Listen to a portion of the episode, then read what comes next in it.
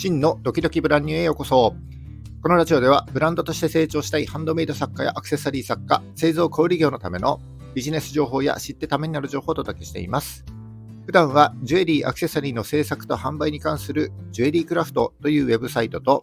学びたい人とその気持ちを応援したい人がつながるコミュニティ、アトリエというのを運営しております。少しでもお役に立てる情報を発信してまいりますので、いいねやフォローをぜひよろしくお願いいたします。12月26日火曜日の放送ですね。えー、クリスマスが終わって、えー、2023年も今日含めて残り6日ということでね、皆様いかがお過ごしでしょうか？えー、お坊さんもせわしなく走ると書いて師走ですけども、まあ、バタバタと年1年が過ぎようとしております。えー、ぼちぼち来年の計画などを立てていきたいなというふうに思っている今日この頃です。えー、昨日はですね、レベニューシェアという考え方についてお話しさせていただきました。えー、まあ、砂の数ほど情報が溢れ返っている今ですね、一人では実行できないことも、複数人で共に作る、競争し合えば、実現の可能性が高まっていきます。その考え方を示すのがレベニューシェアになります。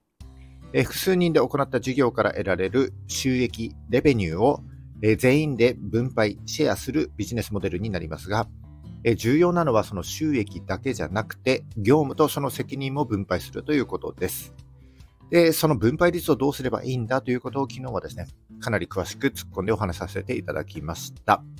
えー、特にちっちゃなブランドこそこの考え方を取り入れることによってですね、テコの原理が働いて、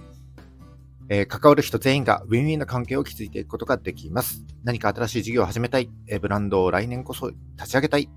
だけど一人では不安。そんな方はですね、ぜひ昨日のラジオを聞いてみてください。えー、今日のお話になりますけども、SNS についてです。で、SNS は資産であるということを僕はこのラジオでも何度かお伝えしておりますが、えー、今日はもうちょっとですね、違った角度からお話していきたいなというふうに思っております。え、僕は今インスタでですね、えー、フォロワーの方と一緒にインスタ毎日投稿チャレンジというのをやっております。えフィードでもリールでもストーリーズでも何でもいいんですけど、1日1投稿を21日間続けるチャレンジ。えー、と、昨日で7日達成という感じですかね。まあ、人が習慣化するのに必要な期間として、21日、そして66日の2つがあるというふうに言われていますが、今回はとりあえず21日間一緒に頑張って継続していきましょうというチャレンジになります。えー、なかなか継続できない、いつも三日坊主で終わっちゃうというのをですね、克服して習慣化を目的としてはおりますが、SNS 本来の目的、SNS を資産化するということをやっているわけです。資産というと、持ち家だったり、車だったりとありますが、え僕が言う資産というのは、えお金が生まれる仕組みという意味ですね。えそういった意味で資産という言葉を使っております。SNS の投稿によってもたらされるもの、SNS が資産になるというのはどういうことなのか、そういったことを今日は共有していきたいと思っております。それではラジオドキドキプランニュー最後までお付き合いください。どうぞよろしくお願いします。え今日は SNS を資産にするプロセスですね。それをちょっとお話ししていきたいと思っております。え本題に入る前にお知らせがございます。えっ、ー、と、今月5日に公開いたしました Discord のコミュニティですね。アトリエというコミュニティになります。おかげさまで連日好評稼働中でございますが、ちょっとですね、メンバーが増えると、必然的にアップロードされるテキストだったり画像、動画の容量が増えていって、サーバーの負担が増えて、コミュニティの品質を落としてしまうために、12月29日金曜日をもって、えコミュニティへの新規参加を止めたいと思います。え停止です。参加については現在未定となっております。1ヶ月先になるのか、半年後になるのか、全くわかりませんので、気になる方は今のうちにチェックしておいてください。12月29日金曜日夜10時まではまだご参加いただけますし、現在ご参加いただいているメンバーの方はもちろん引き続きご利用いただけます。えー、よろしくお願いします。はい。そんなこんなで本題に入ってまいります。え今日は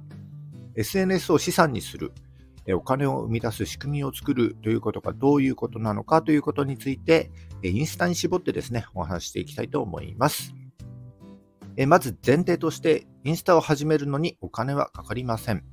でもまあ時間はかかりますね。そしてもしかしたら投稿のためにカメラ機材を揃えたり、編集のためにサブスクリプションのアプリを使うかもしれません。だからインスタを始めた当初というのは収入はゼロ、支出が時間と運用経費というふうになりますので、しばらくは赤字が続いていくわけです。で、この支出でもってインスタの投稿を継続していくことになります。えー、何はともあれアカウントの設計ですね。プロフィールアイコン、信用できるプロフ文、発信する情報、なぜフォローする必要があるのか、世界観といった、えアカウント設計が初めに必要になってきます。アカウント設計ができたら投稿を継続していくわけです。で投稿を継続していくと、まだお金を生み出すことができない資産が3つ溜まっていきます。1つ目はコンテンツ、2つ目はフォロワー、そして3つ目が信用です。これらは掛け算になっているので、コンテンツが増えればリーチされる回数も増えてフォロワー増加につながります。フォロワーが増えれば、フォロワー外に露出さされる可能性も高くなって、さらにコンテンツが見られる機会が増え、フォロワーが増えていきます。フォロワーが増えるということは、それだけあなたの投稿が有益だということになりますので、信用度合いが高まっていくと。ただ、掛け算なので、投稿がゼロなら全てゼロだし、投稿しても全く共感されない、信じてもらえないような投稿なら、信用がゼロになりますので、この掛け算の結果はゼロになります。えー、ここからが大事なんですけども、ただ情報を発信するだけの投稿だとお金は生まれないです。えー、でも、投稿からお金を生み出す流れを組み込むと、えー、それまではお金を生み出せなかった3つの資産から、え収入が発生するようになります。例えば、ネットショップに誘導する、インスタショップを見てもらう、ストーリーズでアフィリエイト商品を紹介するなんかになります。でこれが収入になります。えー、インスタを始めてしばらくは時間と運用経費になる支出で赤字だった収支もこの収入によってプラスに転じればその収入が今度は利益になってお金という資産になるわけです。えー、利益が出るようになったら先ほどの3つの資産コンテンツ、フォロワー、信用をどんどん増やすことに使っていきます。そうすることで、さらに収入が増えていきますので、そしたら、支出の中でも大きなウェイトを占めている時間の削減に使っていきます。インスタ自体の作業を外注化、あるいは他の業務を外注化するなどして、時間の短縮を図っていく。そんな流れによって収入が増えて、支出が減って、利益が増えていくという SNS 資産ができるということになります。今日の話をまとめると、単純な3つのステップに落とし込むことができます。1つ目、アカウント設計。2つ目、投稿の継続による3つの資産。コンテンツ、フォロワー、信用の蓄積。そして3つ目がお金を生み出す流れを組み込むということです。えー、そしてですね、放置すればするほど、投稿しなければしないほどですね、時間と運用経費というのは垂れ流しになっていきますので、どれだけ早く資産ができるかということになっていくわけですね。えー、そのためには、投稿の継続が不可欠ということになりますので、えー、年末年始ですね、僕と一緒にインスタ毎日投稿チャレンジ、ぜひやりましょう。